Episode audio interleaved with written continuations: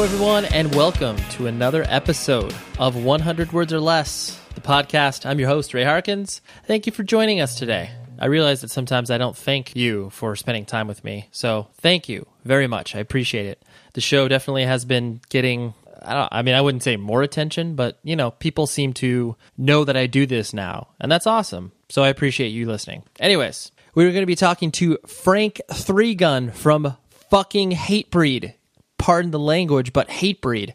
I was pretty excited about this interview because, you know, Hatebreed, they are quite a large band. And um, while Jamie was busy doing press, uh, Frank Three Gun was available for interviews, and I said, yeah, let's do this. More on him in a minute. Propertyofzach.com. Go to that site, visit it. I actually met the real Zach in person last weekend at Skate and Surf Music Festival, and it was nice to meet him put a face to that name and all that type of stuff, go to that site. They got great news, reviews, photos, whatever you want about independent music, find it there. Check it out. Also, if you're feeling ever so gracious, and I would appreciate it, go to 100wordspodcast.com and you can follow it. It's a Tumblr blog. Tumblr bought out by Yahoo Hopefully, they don't fuck things up. But go check that out. I post a bunch of stuff during the week that you should like because there, uh, people have emailed me and said, "Hey, I like when the show recommends some stuff as well." And the show being me, so I am recommending stuff on there. If you don't visit the site already, go there, and then uh, go to iTunes, drop some reviews, stars, some sentences about the show, whatever you feel like contributing. I really do appreciate that and take that to heart and it makes the show look legitimate. That way, when people go on iTunes and they're like, what do the reviews say? Oh, great. This seems cool. This seems legitimate. So I appreciate that. I myself have been so busy traveling, doing a bunch of stuff for work. It's just been hectic. And I haven't really been able to enjoy what I get out of this podcast recently from it. So I'm really trying to focus in on this and be like, all right, I love doing this. It takes up a lot of time, for me to book the interviews, do the interviews, all that type of stuff. Fortunately, I have a amazing person, Tom Richfield, our editor, who helps out the show tremendously. But anyways, I went to Skate and Surf Festival, and for those of you that don't know what that is, that is a music festival outside of New York City, actually in New Jersey. It was uh well, it was an interesting experience, we'll put it that way. I had a lot of fun because I got to see friends who I don't normally see on a regular basis, got to do a lot of work stuff got to see a lot of business contacts, whatever. All that type of stuff was great. But I got to see something that was reminiscent of something else. Ryan Lewis and Macklemore played this festival, and they are massive. You know, they're top 10 billboard singles, like, you know, in ways that this world of music that we live in doesn't really happen. I mean, it just doesn't happen, you know? Like when you're having top 10 Billboard singles, like the last person I can think of that did that was obviously like Dashboard Confessional. I'm sure there's more examples, but that's just the one that comes to my head. My Chemical Romance, Fall Out Boy, obviously those fall into it. So this reminded me of like when Andrew WK, he played a festival, I want to say in 2002 called Furnace Fest. It was this hardcore festival in Alabama, Birmingham if I'm not mistaken, where this was like right after Andrew WK released his first full length on Island, and people were kind of talking about him, but not really knowing what was up with him. And I just remember the look of joy on everybody's face as he was playing. Kids were stage diving, kids were singing along.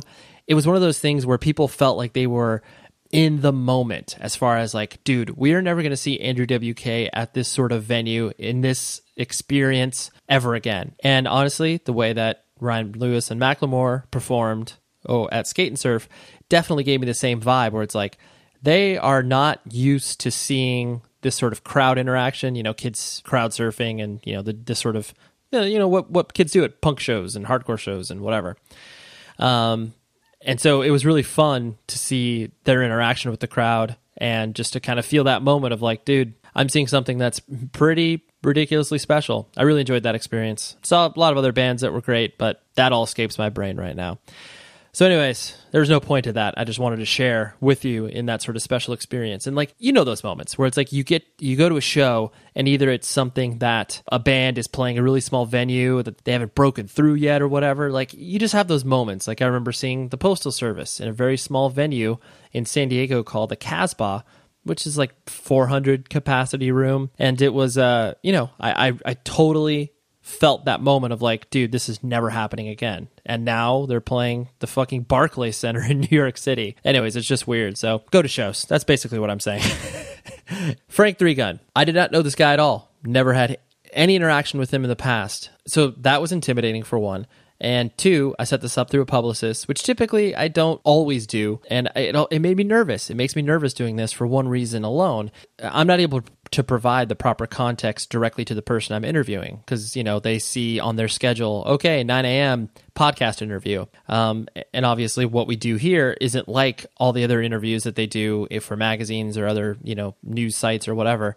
Um, they're talking to them about their record. And so I was scared that Frank was going to give me a lot of, I don't know, sort of, I wouldn't say canned responses, but responses that he's doing in the middle of a press cycle. Um, and so you'll distinctly hear, like, towards the middle of the interview, Frank start to understand what what it was that I was trying to get across and how the show I'm kind of you know trying to lead him towards. So it was cool. I really enjoyed when Frank. Um, not to say the beginning of the conversation sucked, but it was just about putting it in context for him. I really appreciated Frank's time and obviously the publicist Sarah who set it up. So props to both of them. But anyways, enough of that. Here's my interview with Frank, legendary hardcore dude in the sense of he spent time in integrity, ringworm, and now he's in Hatebreed. He has credentials, my friends. There's a lot of universal truths that he speaks in here, and so uh, I hope that you listen to it and enjoy. I'll talk to you afterwards.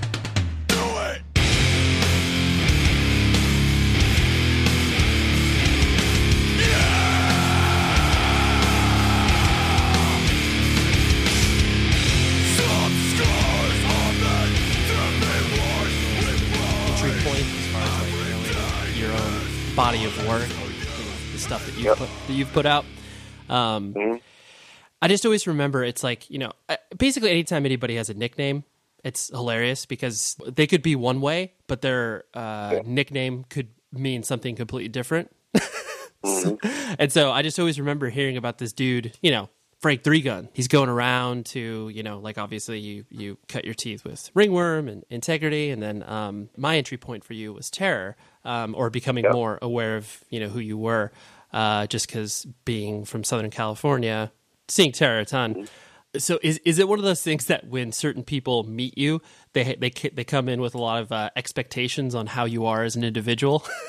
I think that a, a lot of people that are fans of your music and know anything about it, you have a lot of preconceived notions of how how they want you to be anyway, and you know, unfortunately, sometimes you let them down. I guess I don't know. You know, it's it's I, I deal with the same thing being a fan of music of, of other bands when I meet them. You know what I mean? They are how you want them to be in your head. And, you know, anything less um, is a disappointment, I guess, if you're really a huge fan of the band. But, you know, f- fortunately, I guess people are open minded sometimes too. And, and right. They, they just, you know what I mean? They, they, they don't as long as you're friendly and things like that, and then they're not too bummed on it. So right, right. Well, I, and I think that's the biggest thing where it's like some people may have the preconceived notion, like, oh, dude, Frank, like, man, that dude's a hard ass, and then they meet you, and it's like, oh no, he's just a nice dude. Yep, exactly. and that, that's pretty much that's the, that's the case actually in hand. So you know, we're we're all approachable guys. We're we're, we're all like everybody's a good dude in the band, so to speak. And, yeah, and it, it's it's definitely difficult, especially when you play aggressive music and you've been doing it for a long time, there's always going to be those, uh, you know, constituents of people who are just going to have that. Sean and the band used to get that a lot, and you know, I think a lot of people outside of the hardcore community are where they're not used to being as personable with the bands like like we are in the hardcore community and like more more in the metal scene. I think more like that, you know, especially with the name of the band Hatebreed and, and these scary looking guys with tattoos and stuff like that. So yeah, yeah, yeah. um, and so you yourself, born and raised, were you born and raised in the Cleveland area, or where where'd you come up? I was born and raised in Cleveland. I, I've been in Florida for about five years now, though. Um, yeah. I've been wanting to be down there for a long time, and I finally made it happen. I don't plan on leaving anytime ever, so I'm happy down there where I want to be. And you know, it's great to be from Cleveland. And obviously, there was a lot of great music from out of there, and, and, and family and friends are still there. As a matter of fact, we were in Toledo last night playing the show, which isn't too far from there. And we had a bunch of people come out. It was great. Nice, nice. And so, uh, what was your what was your family structure like growing up? Like, you know, did you have brothers and sisters, and what did your mom and dad do as far as like work and you know your your upbringing, so to speak? Well, my mom and dad were doing a lot of drugs and that, it was pretty shitty at home. But one thing that came out great out of it is I was introduced to music at such an early age, which led me to where I'm at. You know, mm-hmm. by the time I was six years old, I had my own record collection of The Who and, and Kiss records and Stones records and things like that. And I think that me being introduced to music at such an early age, it led me to the metal, you know, the thrash and punk and hardcore scenes in, in my early teens, which is great, you know, because I was able to, you know, fit in and, and with the underground community and, and network and meet a lot of people and it's great you know it's uh, to be into music that much. I mean I, I meet a lot of people in in life in general in my travels that aren't really into music at all, and I can can't even fathom that. You know, it's such a big part of our life. Yeah, I think it's crazy to me. But uh, I, one thing that was great about it was, uh, you know, I was introduced to it at an early age. So having your own record collection at six is obviously not normal, and obviously, like you said, no. your your circumstances of being raised were not normal. Uh, right. So how did who? How did you amass your record collection at six, and like who was who was doing their uh, influencing on you? Well, you know, in the seventies, you know, when I was growing up, Kiss was like the biggest thing there was. I mean, a lot of people it's hard for people to fathom that now that they're younger because they think it's just a joke when they see it. But really, you know, when you're a young kid and, and you're sucked into that, and you, here's these larger than life heroes that are like comic book characters that you think are even real when you're looking at the record covers when you're a kid that you're pretty much scared to death of. When you see Gene Simmons with the boy tell me I was off and all that, like that every kid in America had a Kiss record back then. At that point, I mean, they were not only on, like on rock magazines, they were on like teen magazines with like Leif Garrett, Scott Baio, and stuff like that. Like at that, and it just was larger than life. The movie and on NBC and the comic books and all that stuff. So I was it was normal for kids in the '70s to have Kiss records actually. So there was other music that I was into besides them too. You know, I was just branching off. As The older I got, the more stuff I was getting into.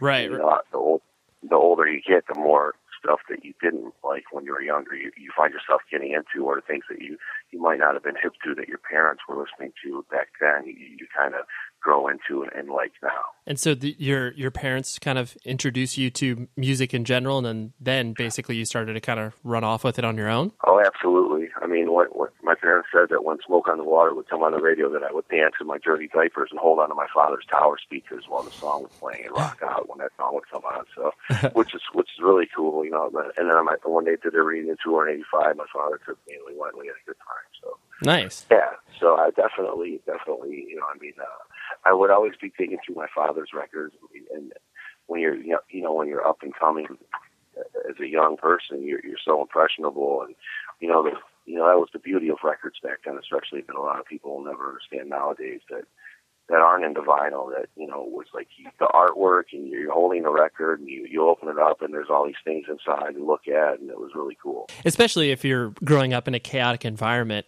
when you can look at something that is tangible and seems fun that's like what you're going to latch onto.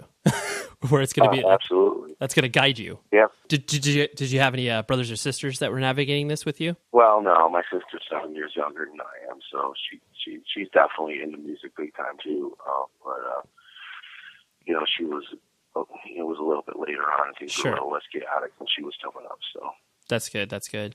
Um, and so as you started to enter in high school and stuff like that, because obviously that's the sort of formative years in regards to you know kind of what you're trying to figure out to do with your life. What sort of role did you find yourself filling? You know, were you kind of a you know a little shit, or were you? Uh, did you care about school, or was that when you kind of dedicated your life to music? You know, kid, I wanted to be like a rock star. Like you know, that's that's when when, when you're into music and you're that young, that's what your dream is. But then when you get older, you realize that, that that's never going to happen. You know, and I and at that point, I wanted to become a chef. You know, I was really interested in cooking and things like that. But this was still early on. I mean, even in middle school and things like that, I really didn't care for school at all. I wasn't a bad kid. I showed up every day. Never gave teachers a problem, but I just didn't. My head was never there. I never took my books home. I never did anything. Like I just sat in class, and my mind was not on what was going on there. Right. you were, you you you were, you were physically present, but you're like, yo, you don't have my mind. exactly. I mean, that, and that's really what it was. And I didn't really get too much of a hard time for the teachers because I think they, I wasn't causing any problems. I wasn't a bad kid. I wasn't missing school. I just didn't care, you know. And mm-hmm. you know, when you're into the kind of music that we're into anyway, you're alienated from everybody at school for the most part. So that right. even made me more disinterested. That's pretty interesting. That uh, t- uh, you know, being a chef spoke to you at such an early age. What uh, what was interesting about that to you? Uh, my grandmother did a lot. My grandparents, I spent a lot of time with. They they, they pretty much raised me. My grandfather was like a father to me. Mm-hmm. My grandmother was like the greatest woman in my life, as far as I'm concerned. And she, she, you know, I would watch her cook and stuff at an early age. Always, she was always making food and things like that. And I was really interested in that. They, they were such an inspiration on my life in general that any little thing that they did, I was into. You know, just because they cared. You know. It and I think that uh, made me pay attention a little bit more. So I think that's where that came from. And obviously, because your your your parents were involved in things that prevented them from taking care of you. So was this your father's parents or your mother's parents? Uh, my my mother's parents. Oh, okay, got it, got it. And so basically, you ended up in their care, and they took you know all of the interest. A lot, in you. yeah, a lot. Yeah. Life was a lot better over there. I was at home. So yeah, I tried to be there as much as possible. right, right, yeah. I mean, I, I, I definitely can empathize with the whole grandparent situation where it's like the you know it anytime a grandparent takes you know a vested interest in a, in a child and actually is like okay this you know yeah. it, it's just an incredible experience. Because a lot of people look at yeah their, it is. a lot of people look at their grandparents and are like oh those are just those weird old people. And it's like when you yeah, when you have a different relationship with them it's amazing. Yeah it's a night and day thing. I mean other people are, uh, other kids take the you know the world. They can't wait to go to their grandma's house or whatever yeah like you said other people are like oh i guess it might be an age thing. I don't know or, or how, how how tight a family is i guess yeah, no, for sure. And it's like the the idea that they could actually like teach you something. yeah, right. and so when did uh obviously like you said the idea of being a rock star seems so unfathomable. Um and so how did uh you know, how did cuz did you play with Ringworm first or was it Integrity? It was Ringworm, matter of fact. Okay. James and I, who, who I'm still best friends with, um, we started. We were we were skaters, you know. We were we were into like skateboarding. And at that point in high school, we found you know punk rock and thrash metal and, and hardcore music at that. You know, while we were still in high school, so we were, you know, we were the the, the, the earache bands were were just now beginning and Napalm Death things like that. So we were into that scene and we were into the hardcore scene and what we really wanted to do was make something that was cross between the two. We wanted to make something that was like earache meets revelation, which not nothing had ever been done like that before. Right. And at this time, you know, at the at this time the hardcore scene was totally getting into the metal scene, you know. You had bands coming out that were mixing Cro-Mags and Slayer and things like that. So I, we made created Ringworm that, you know, in, in 1990 in our Yeah. last year of high school, and, and that was the birth of that. And so was that was that the uh, like first official band you tried to like play in or had you kind of, you know, messed around with stuff prior to that? Well, James and I did a band called Force of Habit at the time, which um, was like pre Ringworm, Mhm. and it was um, we had a song on a compilation on um, a, a label from California actually called Conversion Records. Oh yeah, of And, course. uh, yeah, yeah, we had a, a song on on his compilation. I think Integrity was on it, Face Value and things, and it was Dennis Ramsey's label at the time, or what I think his name was. And uh, we that was where he and I originally showed up first. But um, I was writing the lyrics at the time, and I'm no lyricist, and you know the music a little changed a little bit from that. And I think the Force of Habit, was was band was called, was a little more hardcore than Ringworm was. And you know we we just decided to, to disband that after that really soon and start with something else with two new members and do something right. a little more metal influence. Yeah, no, for sure. I mean, obviously, it's like anybody that does any sort of research on the hardcore scene in general, you know, it can definitely attribute Cleveland to being the first scene to really uh, not only obviously combine the idea of, you know, metal and hardcore, but then obviously the sort of, you know, religious iconography of like the sort of left-hand path idea. um, was Yeah. it, was was that something that you know really intrigued you as well, or was it just kind of the melding of the music that was most uh, you were most passionate about personally? I think it was the music more than anything. I was into writing the songs and, and the music and, and that style. Um, you know, when you're into the metal scene and then you find the hardcore scene, I guess after, I guess that's how it went, it went down as far as the songwriting goes, as far as the religious overtones that comes from the singer James uh, Mhm. or other people don't know him as Human Furnace, I guess. And, Yeah, um, yeah, no, that that's that's um, you know that's where that comes from, and, and that was something that Dwid was into as well. So that was kind of the theme for those both of those bands, anyhow, out of our out of our scene. That you know, a little darker, a little little different yeah, at, at the at the time for the hardcore scene, anyway. But at any rate, everybody it got everybody's interest, it seems, and uh, something that we're proud of. You know, the, the, the Cleveland scene back then, especially. I mean, that's how I ended up knowing the guys in Hatebreed because right. they were fans of, of that stuff at the time, and I met them very early on. So I think I give it like you know, tell tell me if you think this is a correct statement. Where it's like I think if you're involved in the hardcore scene in general, or just independent music, where it's like I think between five and seven years, that's when it's like you're like basically one person removed from everybody. where it's like you're like, oh yeah, I know that guy. I, I don't know his friend, but I know the friend of the friend. You know, just because it's such a even though it is a big scene, it's still pretty small when you get down to it. Oh yeah, it's absolutely community. Yeah, without a doubt, for small sure. community. Yeah, yeah, for sure. Um, yeah, and I, I, definitely remember myself, like you know, because I, uh, I mean, I'm I'm 32 years old, and when I 1st mm-hmm. I think when I first, yeah, when I got Integrity Systems Overload, that was the first time, because especially here in Southern California, you know, there wasn't there wasn't much of that, you know, sort of darker hardcore, um, and I remember, no, getting, yeah, yeah, I remember getting that and being like, you know, I was literally scared, where it's just like, what the fuck is this, like opened it up and understood where it was like, oh, you know, you know, there's integrity and ringworm, and like you said, a lot of the stuff that was coming out from there. Um, you know, it, it's so interesting to see that scene just pop up in Cleveland, where you're just like, of all places, like you know, mm-hmm. not not directly attached to anything anything on the coast or anything like that. It's just like this yeah. working class Midwest town was able to kind of churn this out. Yeah, absolutely, and and, and it's it's funny you say that because that was that was my first hit with them in 1995 when you say that, and that was our first time coming to the West Coast to playing shows, and we did a a 10 day run with Ignite, which is a band that's completely opposite of Integrity when you're talking about the lyrics and things oh, like that. Totally.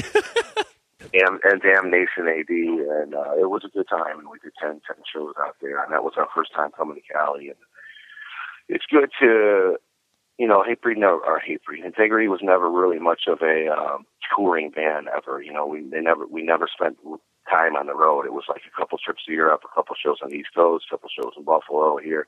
You know, these these cities that are close to to Cleveland, the, the, the Detroits, the Erie's, the Buffaloes, the Pittsburghs, and things like that. And then like a trip to the West Coast every once the blue moon, and that's it. So Right. It was good for us to go out there and see what the scene was like out there. The shows were great, you know, and they, I mean, uh, Southern California especially has always been known for to have some of the best shows ever. In yeah. The hardcore scene. Oh yeah. P- yeah. So that was that was a great experience for us to go out there and play the. uh I think it was the showcase when we were in SoCal. And, uh, yeah, it was it was awesome.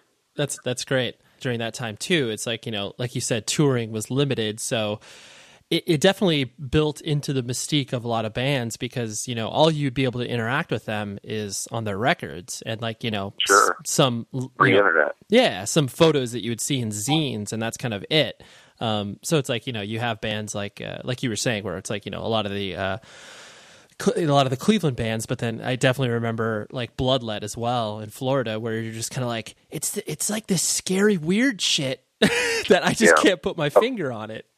They were another one, yeah. You know, as you started to have more experience on the road, like, were you, you know, back at home, is it one of those things where it's like you were just obviously like working random jobs just to kind of keep you afloat in order to push on to the next tour or whatever? Uh, actually, I had a solid job throughout the whole thing. I worked in the tire industry for 11 or 12 years from the time I got, you know, it wasn't too long out of high school until the time I joined Terror in 2004. So I was holding down the same job all that time. Oh wow! I had a pretty yeah, I had a pretty solid job.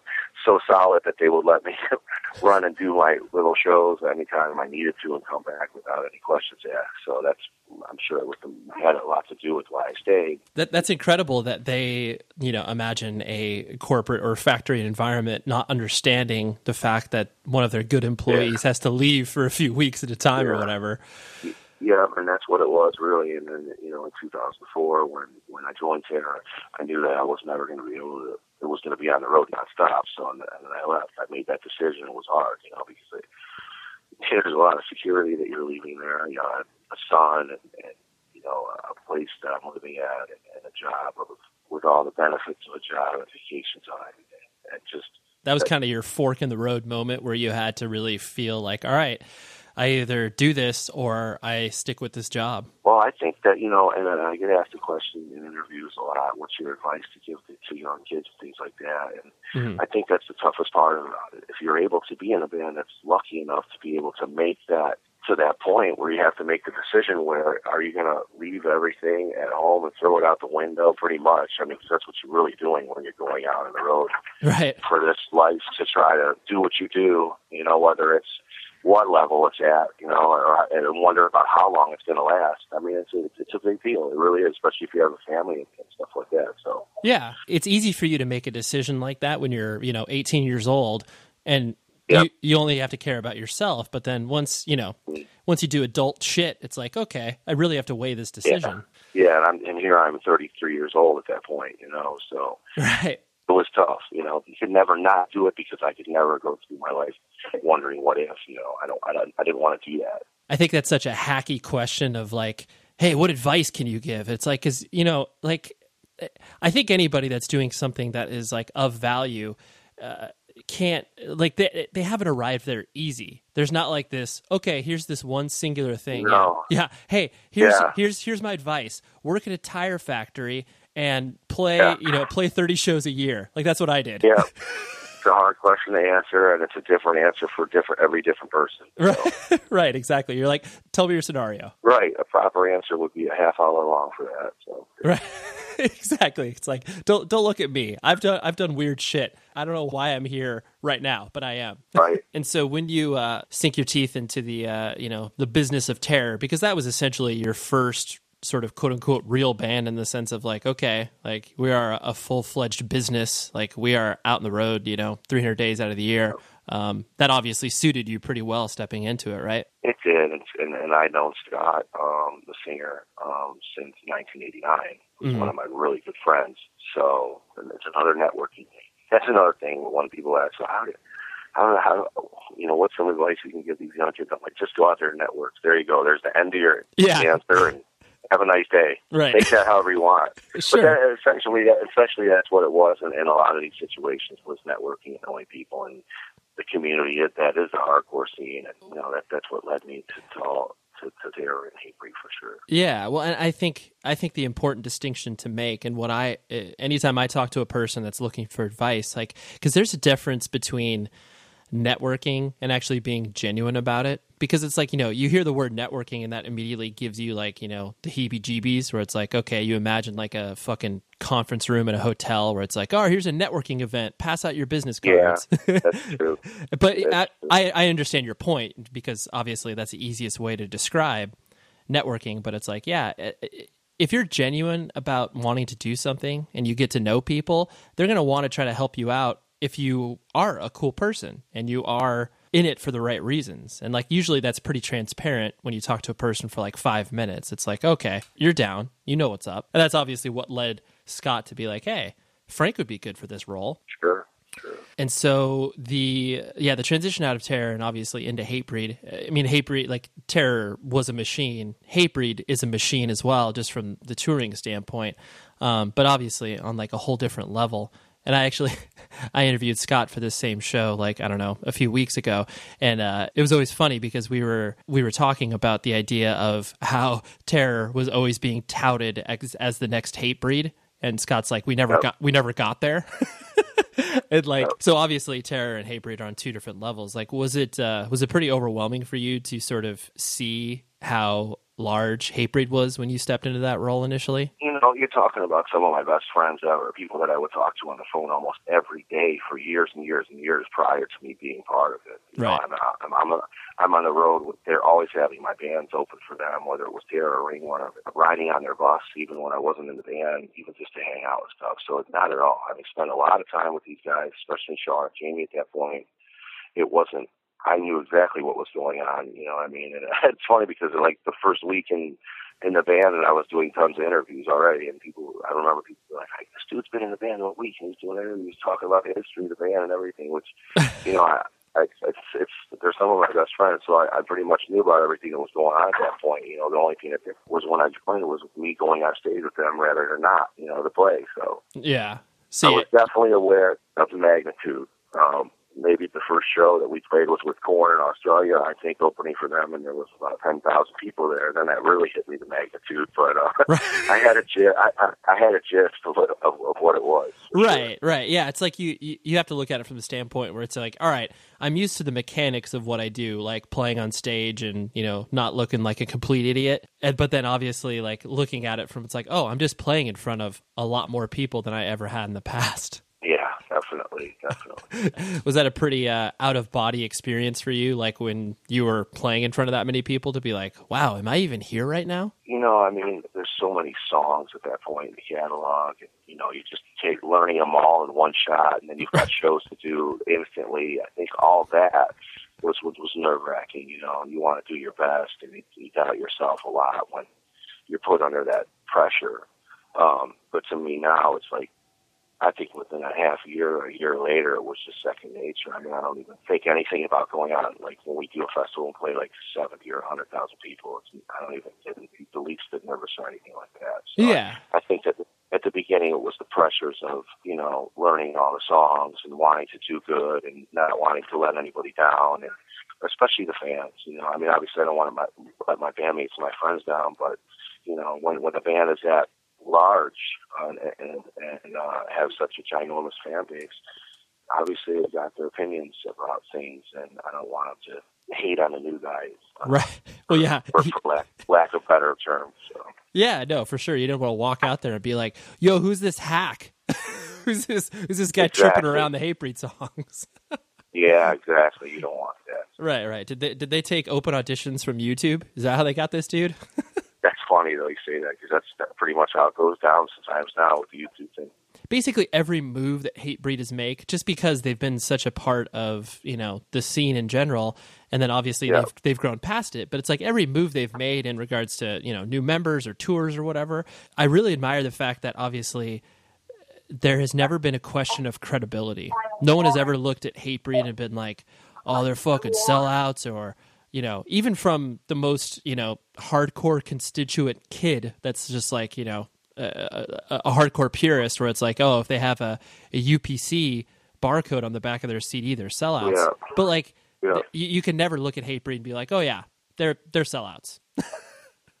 well, you know, we try to do everything the right way and really do everything we can to make it so people don't, don't get that vibe from us. You know, we just want to be the same people that we are and try to be as much as possible. And you know, it's uh, it's we're you know we find ourselves in a world of people that don't come from what we come from, and, and we're surrounded by egos and attitudes and stuff like that all the time. And it's it's hard to to deal with sometimes, but at the end of the day, I think that's what makes us special as a band in the metal scene now at this point. I mean, really, right. um, not that we don't play hardcore bands, you know, to be around the metal world so much. I think that's what a lot of the people that became fans of this band from that scene admire about us is uh, um, it's way more personal for them than, than the metal bands that they're used to. Yeah. Oh, definitely. I mean, and honestly, I, I can I can equally attribute that to the longevity of the band as well, where it's like there there's only so many years that a band can play to the same fans. It's like you obviously have to you have to continue to grow, but then also not completely alienate the people that have grown up with you. And it's like, you know, there's something to be said about aging gracefully, which obviously I think, you know, the fact that you are still around doing interviews about Hatebreed shows the fact that there there is that level of thought that you guys put into the band where it's like, okay, we want to try to do you know we don't want to try to expand ourselves but not to the point of where we lose the meaning of what we're doing. Sure absolutely. I mean i mean i think that's what all the bands from the scene quote unquote should try to do. You always want to do what you do without changing what you do but and to, but try to make it grow at the level that it is now you know? Um and that's really it in a nutshell. Yeah no nobody wants yeah nobody wants to buy a record of your band and, and have it not sound like you band.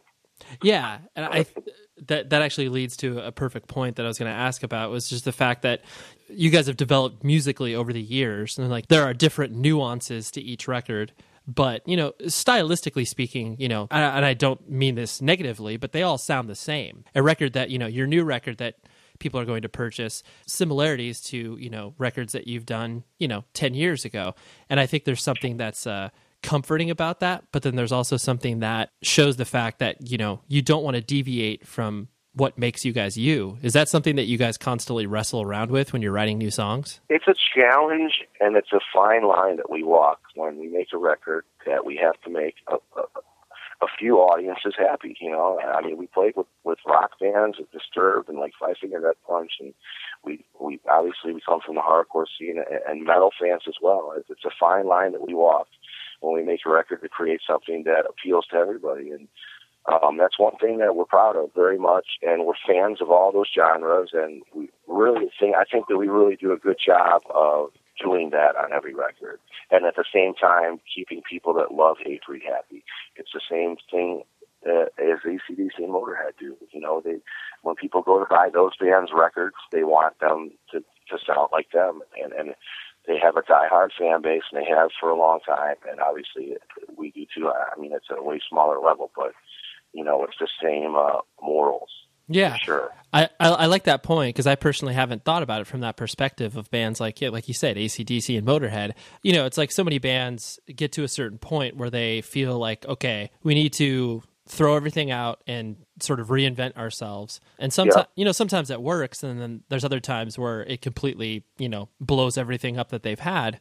But yeah, uh, there's something to be said about like sticking to the course and just kind of you know going through with that because that ultimately is what you started the band for in the first place you know or why Hatebreed started in the first place you, you mentioned that you have uh, a child like how old is your kid now he's going to be 18 um, in may he's graduating high school that's insane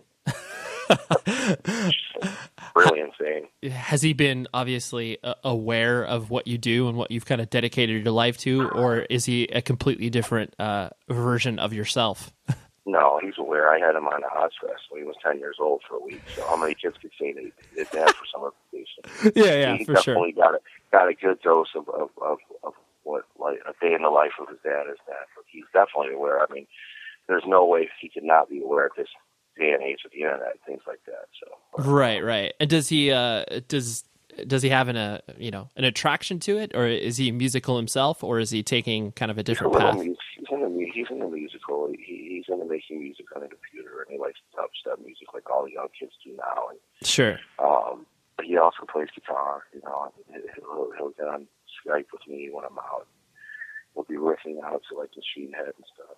I'll, I'll send the videos over to Rob. You know, from Machine Head, a friend of mine. Right. So my kid, my young kids riffing out to your band. It's it's it's an awesome thing. You know, but I I, I don't push any of that on him. I, yeah. Just been blessed that blessed that he's a good kid and he stays out of trouble. So. Yeah. No, I, I mean I think that's a great point because obviously they're the whole idea of overexposing your kid because obviously all they're going to do is what you know you or I did when we were teens and be like, oh, I'm not into that at all. Whatever my dad's into is the lamest shit ever. I got to figure out something on my own. Yep. That's it. Yep. I, and I, that's that's the way I am. I haven't pushed it to him to do anything like that. But, yeah. Uh, he decided he wanted to play guitar when he was younger.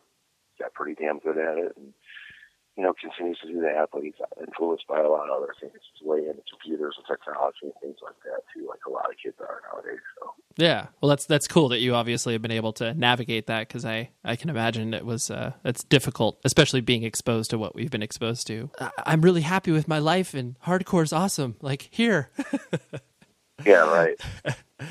and sort of to to you know wrap things up I, am sure there has to be in your own mental headspace where you're, you know, you're just obviously taking it. I imagine a day at a time, even though Hatebreed as an entity, you know, has plans for the next year, year and a half. You know, the idea of like what you would find yourself doing, obviously, if tomorrow Hatebreed would Hatebreed would end. You know, would you would you go back into the idea of obviously trying to, you know, be a chef, or is there other uh, interests that you've developed over the years that would be like, oh, if for whatever reason I had to put down my guitar, I would do this? Oh, I mean, like you said, it, for me, it is a one day at a time thing. I try not to get, confuse myself with, with, with everything where I got to be all the time. I try to keep it a few days ahead of me, and that's it. During Hatebreed, I'm trying to trying to you know I I, cook, I try and be cook as much as possible when I'm home, and we're even doing that on the bus out here. We have we have the skillet out here, and it's crock pot, things like that. But mm-hmm. everybody's a, a chef in their own mind, I guess. On here, I don't know what I would do. You know, I, I think that I would probably stay in music for sure, do something, whether whether it's being in bands or or, or being on the road, uh, uh, working with bands.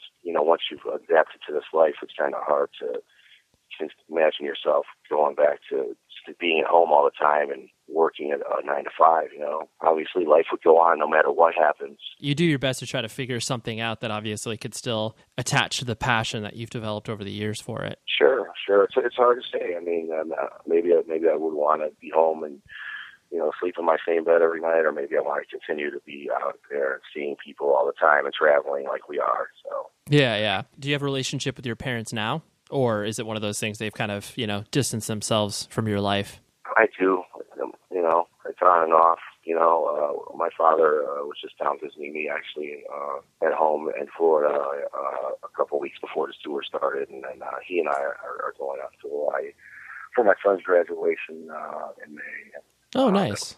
Uh, yeah do they do they understand you know kind of what you're doing now? Like you know have they have they seen the fruits of the labors where it's like all these shows that he was going to when he was growing up like have now led to something? Or is it something they still kind of don't understand? To a certain point. I mean i'm sure my dad is, is mad that I'm, I do not play guitar like Eric Clapton still, but that's amazing. He, understands. He, he, yeah, he understands what what what we're doing. I mean, he comes to the shows. He's definitely around. He he knows all about the band. He he, he he's uh, in his retired time. He, he finds himself driving taxi a couple days a week just to get out of the house and do it. And, mm-hmm. You know, he's always running into what I would imagine to be drunk people in the cab late at night who, who know about the band or something like that. So, you know, that probably puts it in perspective in him to him that you know that we're just uh, you know obviously when if I'm touring around the world and things like that, you know the band's doing well and, and other people have heard of us that it's it's legit. It's way past the point where he, he thought, what is he? What is this guy doing? Yeah. Did he did he ever have those conversations with you where he was like, Frank? you need to not do this. Like, so, you know, say when you were going to, um, you know, quit your tire job and obviously go out to L.A. to join Terror. Was it was it one of those conversations you had well, I don't know. I mean, my, my dad's one of those, those kind of people that he's always right. So I'm sure that that conversation sparked at the, in 2004 at the time. Yeah, for sure, without a doubt. but uh, you know, growing up with somebody who's always right, you tend to rebel against that for sure. And, and in your own mind, somebody who thinks they're always right too. So two peas in a pod, I guess. Yeah. And, uh, you know, I, you know, my sister and I, my sister and I joke all the time. Whatever Dad's going to do, do the opposite. You'll be fine. You know, so. that's that's incredible. You're just like, you know what? I've I've seen where you've gone. I've seen the decisions that you've made. Right. I'm going to go ahead and go the opposite way. yeah. That's incredible. Well, uh, thank you so much for your time, Frank. I really appreciate it. And obviously, I know this this throws you off from other interviews that you're used to, just because it's you know sort of sound bites. No, Talk- fun, actually. I had a good I had a good time, without a doubt. All right. Did you enjoy that? I did. It was cool. Like I said, it's always unnerving for me to go into an interview and have really no context for this person. I'm just a disembodied voice on the other end of the phone, and I'm just trying to, you know, create that connection. And it's hard because obviously over the phone, over Skype, over whatever, sometimes, it, you know, people don't get dialed into each other right away. But I was happy we were able to lock in, connect. He was able to understand where I was coming from. I was able to, you know, get some responses out of him that was like, oh, that's cool. I like what you've done with your life. I was really happy that Frank took the time. Go check out the new Hatebreed record. That's kind of why they're doing this in the first place, so check it out. Visit propertyofzack.com, visit 100wordspodcast.com. The editor of the show is Tom Richfield, and that is absolutely awesome. And uh, until next week, next week's a big episode. I'm teasing you already, so get excited. And uh, yeah, I'll talk to you next week. Be safe, everybody.